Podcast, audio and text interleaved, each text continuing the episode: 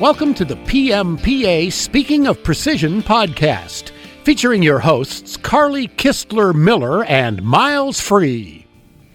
Hello, I'm Miles Free, and welcome to PMPA's Speaking of Precision Monday with Miles podcast.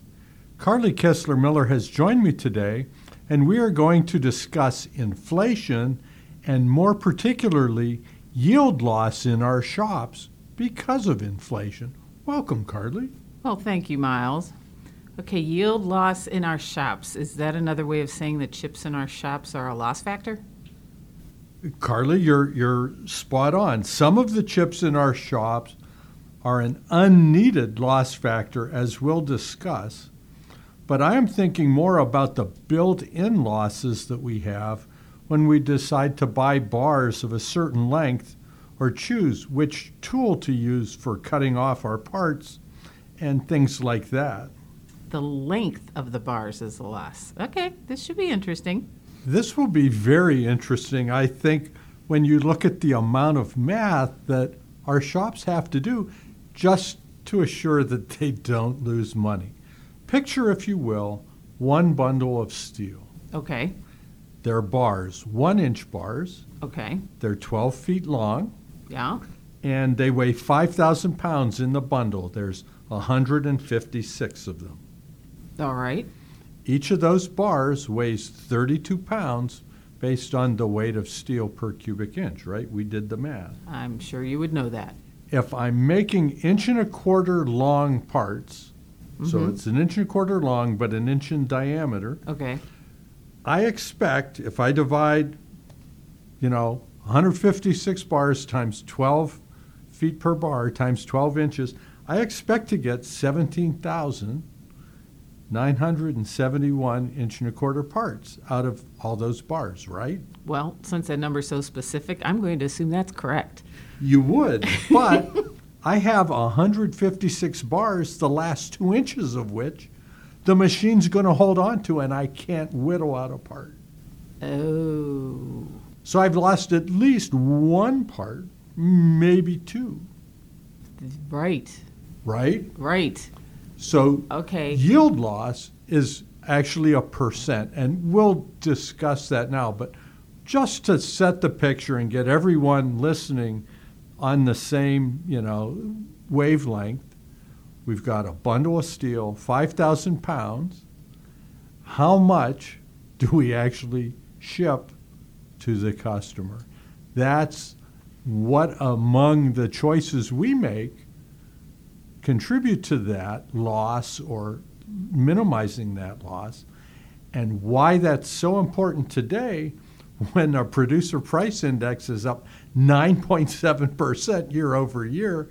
The decisions you made years ago may not be valid based on material prices that are now 10 or 20% higher than they were when you first laid out the job.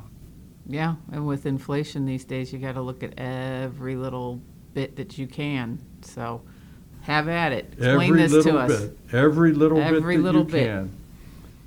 In screw machines, the cam operated multi spindles. We'd load the bars that, you know, we whittle the parts out from. The cutoff tool makes chips in order to part off the finished part from the bar. And so for every part that we make, we use a cutoff tool to separate it. The chips that that cutoff tool makes are a loss as well. What if we we planned on using an eighth of an inch cutoff tool, but because of supply chain issues, we instead use a 3 16 inch wide cutoff tool. Doesn't sound like much of a difference when you just say it like that. But I It imagine doesn't. it adds up. It, it, it adds up. If, if we make 100 parts out of that bar, I now have a 100 and, s- a 100 sixteenths extra cutoff. That extra sixteenth is waste. So a sixteenth of an inch times a 100 uh, times, that's six and a quarter inches. how many inch and a quarter parts are in six and a quarter inches? I'll save you the arithmetic, Carly. Good, because my head hurts. it's five. Okay. I just lost five parts Wow. on one of my 156 bars Wow. because I grabbed the 3 16th wide cutoff tool instead of the 8. So that little bit adds up fast. Yeah, absolutely. Okay, so the company loses five parts on each of those 156 bars. That's a lot of parts we can't bill for. Exactly right. We paid for those bars, but we won't get the 780 parts we expected to ship because of our choice of a too wide cutoff tool. You can do the math on the lost parts, but it's anywhere from 300 to 700 dollars if those parts are selling for I don't know, half a buck, a buck. And yet we paid for the steel to make them. So we pay for the steel we wasted, we pay for the machine time and the labor tools, but we don't get paid. That's a huge hit to the bottom line. That's yield loss. Oh. It's built in, but that extra 16th, if we aren't paying attention, that extra 16th just cost us, you know, a car payment. Easily. Easily a car payment. And that's with the one bundle. That's, that's one bundle, one job, one misjudgment on a tool. Now, maybe the choice of that cutoff tool wasn't deliberate, it was just what was on hand. Maybe it was intentional. But the bottom line for our shops is that if we're not paying close attention to even the width of the cutoff tool, the yield loss alone from that one decision or lack of decision could cost us a thousand bucks. And that's Ooh. presuming the job is only one bundle. Oh gosh, that's true. That's I mean, true. what if it's a truckload? What if there's 10 bundles? Oh, and since rotary cutoff saws are so much thinner, okay, now I'm beginning to understand why there's so many different options in our interest, industry. That that would be entirely different story if they were using those kind of cutoffs, right? Right. So the rotary cutoff might only be a 32nd of an inch. We might get five more parts out of the same amount of steel than what we had planned for using the correct eighth inch cutoff tool. Okay, so that's tool. What about the bar ends?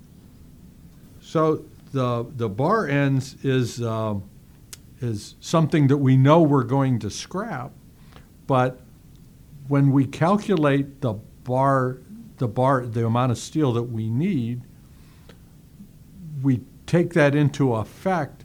But in today's world of higher and higher prices, uh, maybe it's important for us to look at getting a different length of material, getting the longest bars we can, so that we can minimize that loss as a percent of loss.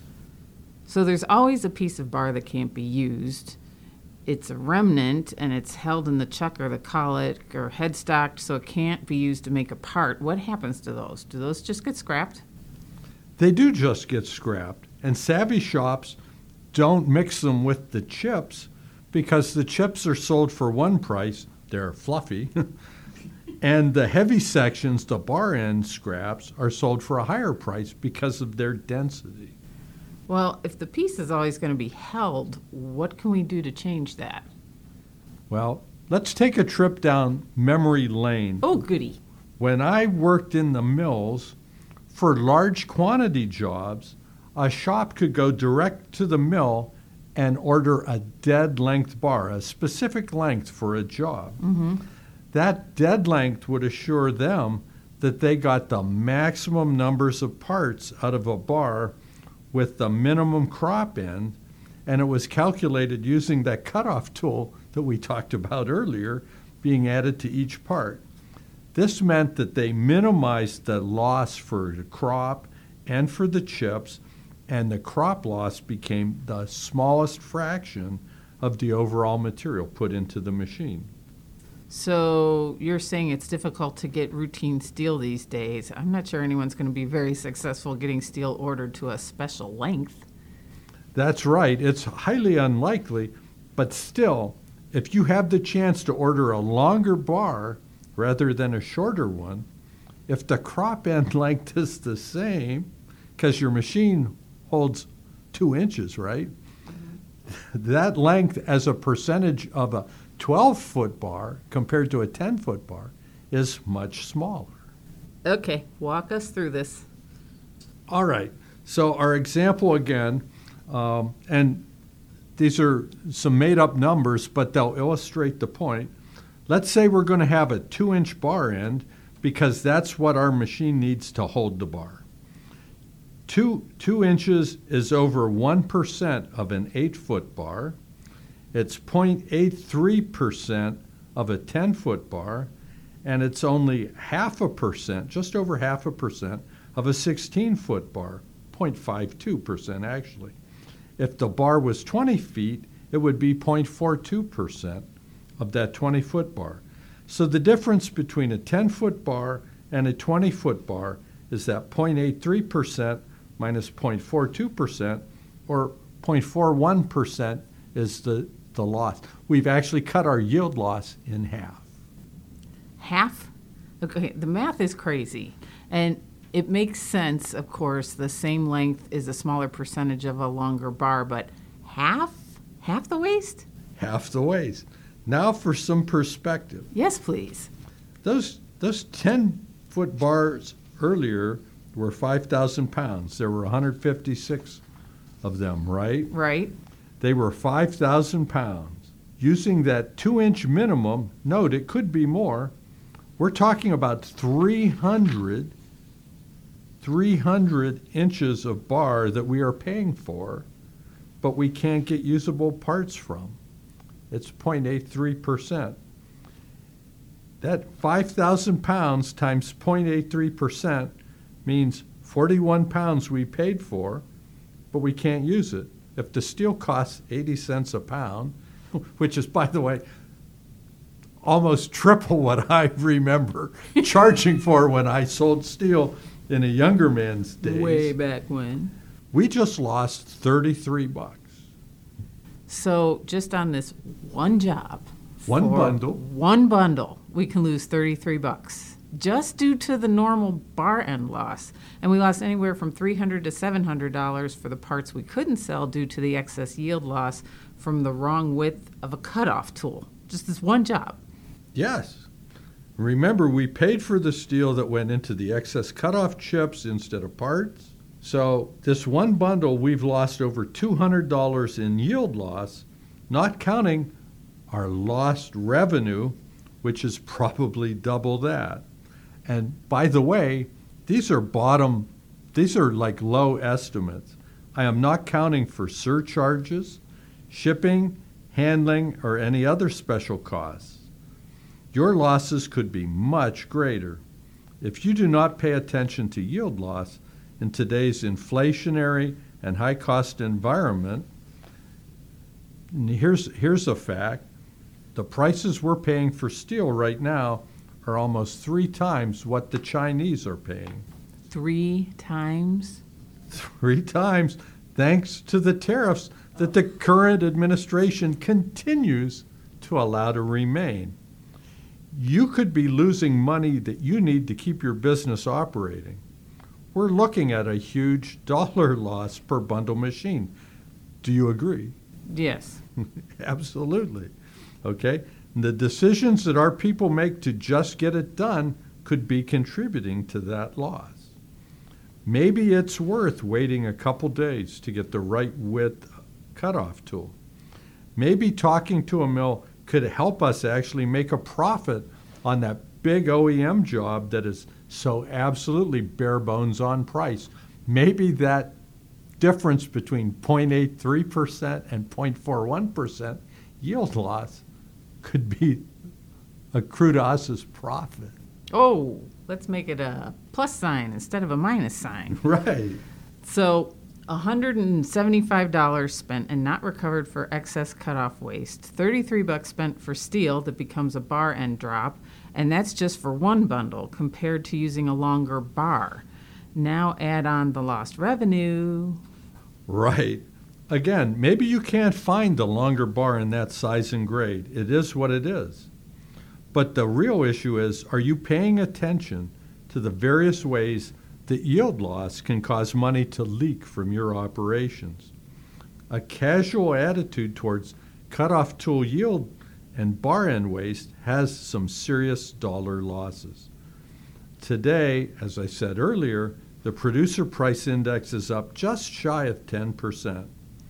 With rising prices, we need to resharpen our pencils and reevaluate our methods because at these higher prices today, maybe it will pay us to reconsider installing a saw or a higher priced but narrower cutoff tool.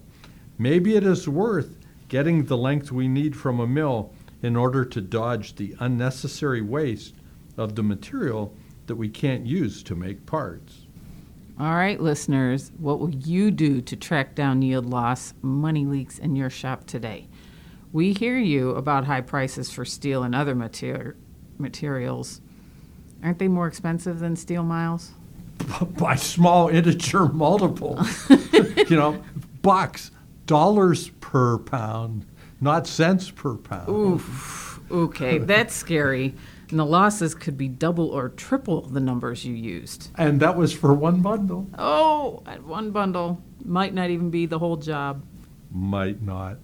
That wraps up today's podcast on yield loss in your shops.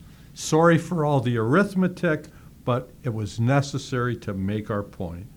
In today's high price, tight supply, high inflation world, it's really in your best interest to reevaluate all your production decisions made back when materials were cheap. Thank you for joining us. Don't forget to rate, review, and subscribe to the podcast. You don't want to miss one. And for additional information, please visit pmpa.org, where you can also search for articles, webinars, more of these podcasts, and other resources. And if you aren't already taking advantage of a PMPA membership, be sure to check out pmpa.org to see the myriad of other benefits. And why is a PMPA membership so important, Miles? Because, we are better together. Don't forget to join us next Monday on Speaking of Precision, Monday with Miles.